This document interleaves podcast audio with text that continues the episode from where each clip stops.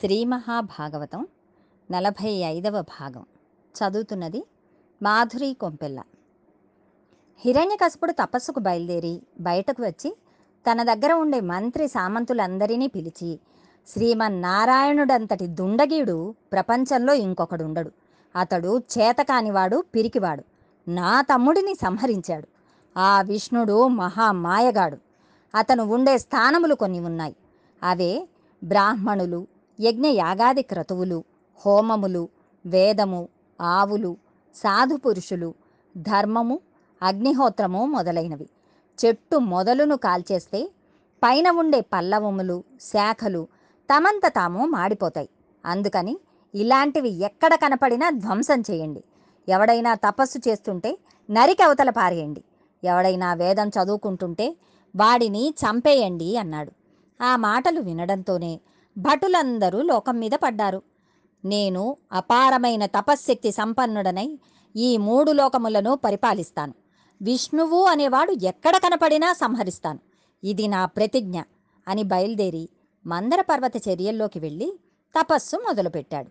మహాఘోరమైన తపస్సు చేశాడు. ఆయన కపాల భాగం నుండి తపోధూమం బయలుదేరింది. అది సమస్త లోకములను కప్పేస్తోంది. అస్థిపంజరం ఒక్కటే మిగిలింది. ఇటువంటి పరిస్థితుల్లో దేవతలందరూ చతుర్ముఖ బ్రహ్మగారి దగ్గరకు వెళ్ళి అయ్యా ఈ హిరణ్యకశపుని తపో ధూమం చేత మేమందరము తప్తమైపోతున్నాం. అందుచేత నీవు తొందరగా వెళ్ళి ఆయనకు దర్శనం ఇచ్చి ఏం కావాలో ఆయన్ని అడిగి ఆయన కోరికే సిద్ధింపచేయవలసినది అని అన్నారు. పక్కన దక్ష ప్రజాపతి భృగువు మున్నగువారు కొలుస్తూ ఉండగా స్వామి హంసవాహనం మీద ఆరూఢుడై వచ్చి తపస్సు చేస్తున్న హిరణ్యకశపుని ముందుకు వచ్చి నిలబడి తన కమండలంలో ఉన్న మంత్రజలమును తీసి పుట్టలు పట్టిపోయి ఉన్న హిరణ్యకశపుని శరీరం మీద చల్లాడు. వెంటనే అతనికి అపారమైన తేజస్సుతో కూడుకున్న నవయవ్వనంతో కూడుకున్న శరీరం వచ్చింది. లేచి వచ్చి సాష్టాంగ దండ ప్రణామం చేసి బ్రహ్మగారిని స్తోత్రం చేశాడు. ఆయన అన్నాడు నీవు దుస్సాధ్యమైన తపస్సుని చేశావు. కాబట్టి నాయన హిరణ్యకశిప నీవు ఏం కోరుకుంటావో కోరుకో అని అన్నాడు. తనకు మృత్యువు ఉండకూడదు. గాలిచేత చచ్చిపోకూడదు. ఏ దిక్కు నుంచి వస్తున్న ప్రాణిచేత చనిపోకూడదు. పైన చనిపోకూడదు కింద చనిపోకూడదు. ఇంట్లో చనిపోకూడదు బయట చనిపోకూడదు. ఆకాశంలో చనిపోకూడదు. ప్రాణం ఉన్న వాటి వలన చనిపోకూడదు. ప్రాణం లేని వాటి వలన చనిపోకూడదు.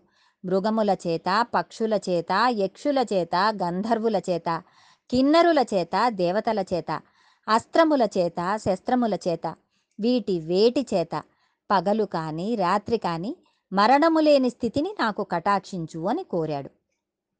ఈ కోరికను విని బ్రహ్మగారు ఆశ్చర్యపోయారు. తథాస్తు ఇచ్చేశాను. కానీ కొంచెం క్షేమంగా ఉండడం నేర్చుకుని లోకం గురించి అనుకూల్యతతో మంచి నడవడితో ప్రవర్తించు సుమా అని చెప్పి హంసవాహనం ఎక్కి వెళ్ళిపోయారు. హిరణ్యకశిపుడు రాజధానికి తిరిగి వచ్చి అందరినీ పిలిచి నేను వరములు పుచ్చుకుని వచ్చేశాను. ఇప్పుడు విష్ణువు ఎక్కడ ఉన్నాడో పట్టుకుని సంహారం చేయాలి. పైగా ఇంద్రుడిని రాజ్యభ్రష్టుడిని చేయాలి. త్రిలోకాధిపత్యాన్ని పొందాలి అని చెప్పి పెద్ద అసుర సైన్యాన్ని తీసుకుని ఇంద్రలోకం మీదికి యుద్ధానికి వెళ్ళాడు. అక్కడ ఇంద్రునికి ఈ వార్త అందిపోయింది. ఎప్పుడైతే హిరణ్యకశిపుడు ఇన్ని వరములు పొందాడని తెలిసిందో ఇక వానితో యుద్ధం అనవసరం అనుకుని సింహాసనం ఖాళీ చేసేశాడు. హిరణ్యకశిపుడు వచ్చి అమరావతిని స్వాధీనం చేసుకున్నాడు. యజ్ఞ యాగాది క్రతువులు లేనేలేవు హవిస్సులన్నీ హిరణ్యకశిపుడికే. భయంకరమైన పాలన సాగిస్తున్నాడు. ఇప్పుడు దేవతలందరూ చాలా రహస్యమైన సమావేశం ఒకటి పెట్టుకున్నారు. తమ కష్టములు తీర్చమని శ్రీమన్నారాయణుని ప్రార్థన చేశారు. అంతే. అశరీరవాణి వినపడింది. మీరందరూ దేని గురించి బాధపడుతున్నారో నాకు తెలుసు. మీరు నాకేమీ చెప్పనవసరం లేదు. నేను సమస్తము తెలిసి ఉన్నవాడిని. కానీ నాకంటూ ఒక నియమం ఉన్నది. వాడు ధర్మము నుండి వైక్లవ్యం పొందాలి. బాగా ధర్మం తప్పిపోవాలి. అప్పుడు వాడిని పట్టుకుని చంపేస్తాను అని స్వామి ప్రతిజ్ఞ చేశారు. ఆ పనివాడు ఎప్పుడు చేస్తాడో కూడా నేను మీకు చెబుతున్నాను. వానికి ఒక కొడుకు పుడతాడు. అతని పేరు ప్రహ్లాదుడు. మహాభక్తుడు. అటువంటి ప్రహ్లాదుని ఆపదల పాలు చేయడం ప్రారంభం చేస్తాడో ఆనాడు వానిని సంహరించేస్తాను. అందుకని మీరెవ్వరూ బెంగ పెట్టుకోకండి అని అన్నాడు. ఈ మాటలు విని దేవతలందరూ సంతోషించారు. హిరణ్యకశిపునికి లీలావతికి ప్రహ్లాదుడు జన్మించాడు. ఆయన మహానుభావుడు మహాజ్ఞాని. గురువులు కరచరణాదులతో కదిలివస్తున్న ఈశ్వరుడే అన్న భావన కలిగినవాడు. తనతో కలిసి చదువుకుంటున్న స్నేహితులను కేవలం స్నేహితులుగా కాక తన తోడబుట్టిన వాళ్ళలా చూసేవాడు. గురువులు చెండామార్కులు ఉన్నది రాక్షస విద్యార్థులు. ఒక్కనాడు అబద్ధం ఆడింది లేదు. మిక్కిలి మర్యాద కలిగినవాడు. ప్రహ్లాదుని సుగుణములు అన్నీ ఇన్ని అని చెప్పడానికి కుదరదు. ప్రహ్లాదుడిని చూసిన హిరణ్యకశిపుడు ఏమిటో? కనపడ్డ వాళ్ళందరినీ హింసించడం బాధ పెట్టడం వాడి దగ్గర వీడి దగ్గర అన్నీ ఎత్తుకురావడం ఇలాంటి పనులు చేయకుండా ఏమిటో జడుడిలా కూర్చుంటాడు. తనలో తాను నవ్వుకుంటాడు. కళ్ళు మూసుకుని ఉంటాడు. ధ్యానం చేస్తూ ఉంటాడు. చదువుకోడు ఓ పుస్తకం పట్టుకోడు. వీడు రేపొద్దున్న సింహాసనానికి ఉత్తరాధికారి ఎలా అవుతాడు? ఎలా కూర్చుంటాడు? ఎలా పరిపాలన చేస్తాడు? రాక్షసులను ఎలా సుఖపెడతాడు? అని బెంగ పెట్టుకున్నాడు. అందుకని శుక్రాచార్యుల వారి కుమారులైన చండామార్కుల వారిని పిలిచాడు. అయ్యా మీ వంశం మా రాక్షస జాతిని ఎప్పటినుంచో ఉద్ధరిస్తోంది. మా బిడ్డడైన ప్రహ్లాదుడు జడుడిగా తిరుగుతున్నాడు. వీనికి నీతి శాస్త్రమో ధర్మశాస్త్రమో కామశాస్త్రమో బోధ చేయండి. వీని ఎందు కొంచెం కదలిక వచ్చి నాలుగు విషయములు తెలుసుకుని పది మందిని పీడించడం నేర్చుకుంటే నా తర్వాత సింహాసనం మీద కూర్చోవడానికి కావలసిన యోగ్యత కలుగుతుంది. అని ప్రహ్లాదుని తీసుకువెళ్ళి చండామార్కుడికి అప్పచెప్పాడు. ఆ రోజులలో రాజాంతఃపుర ప్రాంగణం నందు ఒక విద్యాలయం ఉండేది. అందులో గురువులు శిష్యులకు విద్యలు నేర్పుతూ ఉండేవారు. ప్రహ్లాదుడు చిత్రమైన పని చేస్తూ ఉండేవాడు. ఆయన ఏకసంతాగ్రాహి. గురువులు చెప్పిన విషయమును వెంటనే ఆయన మేధతో పట్టుకునేవాడు. కానీ తాను మాత్రం మరల బదులు చెప్పేవాడు కాదు. ఏమీ మాట్లాడేవాడు కాదు. అన్నీ వినేవాడు. వాళ్ళు అర్థశాస్త్రం నేర్చుకోమంటే నేర్చుకునేవాడు. వాళ్ళు దుర్మార్గమైన నీతులు చెబితే ఆ నీతులు నేర్చుకునేవాడు. అప్పటికి వాళ్ళు చెప్పింది నేర్చుకునేవాడు. కానీ అది మనస్సులోకి వెళ్ళలేదు.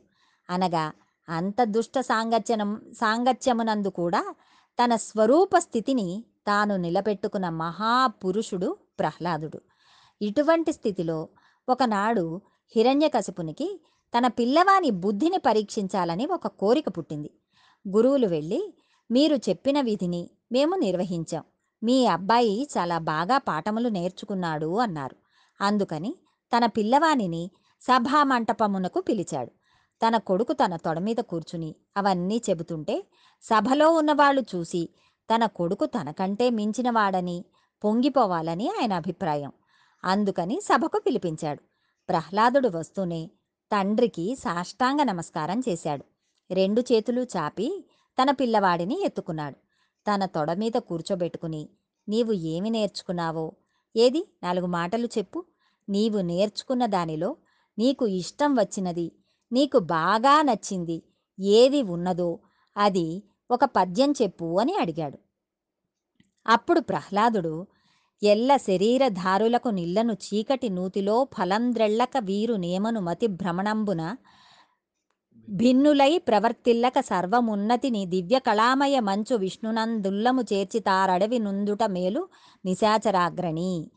ప్రతి జీవుడు ప్రతి శరీరధారి శరీరమును పొంది ఇల్లు అనే ఒక చీకటి నూతిలోకి దిగిపోయి అక్కడి నుంచి నేను మీరు అనే భావన పుట్టి అందులోంచి అహంకారం మమకారం పుట్టి నా వాళ్ళకు మేలు జరగాలి ఎదుటి వాళ్ళకు కీడు జరగాలి అనుకుంటూ ఉంటారు.